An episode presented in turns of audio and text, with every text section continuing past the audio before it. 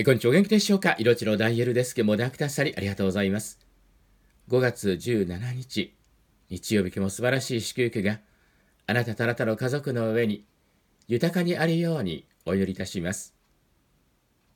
え今日は日曜日ですね。都城福音キリスト教会では朝10時半から集会持たれています。お時間がありましたらぜひお出かけいただきたいと思います。また YouTube や LINE ライブなどでも礼拝の様子が放送されていますので、そちらの方もご活用いただきたいと思います。さて、聖書の中に何よりもまず正しく生きることです。悪いことをすれば必ず身を滅ぼしますと記されています。これは知恵の泉13章の6節の言葉。リビングバイブルでお読みしました。体に害のあるものを摂取していて、その害を受けないということがあるでしょうか。必ずその害あるものを摂取していると、その影響は必ず後になって出てきます。例えば、タバコを吸っていれば肺がんになったりするわけですよね。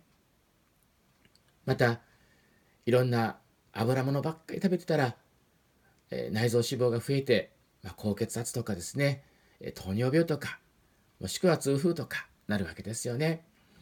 まあ、いろいろとこの悪いものをずっと摂取していると、体に悪い影響をやっぱり出すわけです。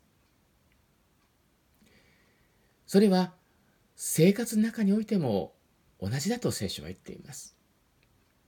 悪いことをすれば必ず身を滅ぼします。今日の聖書の中にありましたね。その結果は必ず悪いものしか出てこないんだ。その道で幸せになる人は誰もいないんだってことを聖書は言っています。悪いことをしてれば必ず悪い結果を生み出す。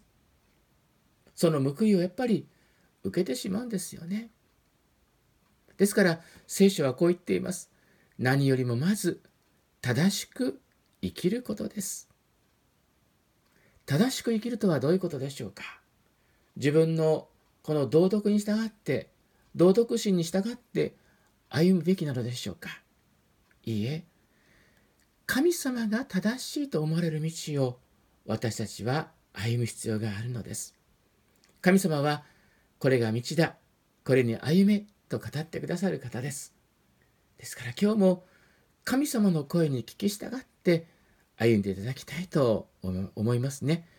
それこそ本当にこの素晴らしい祝福された人生だと私は思うのです。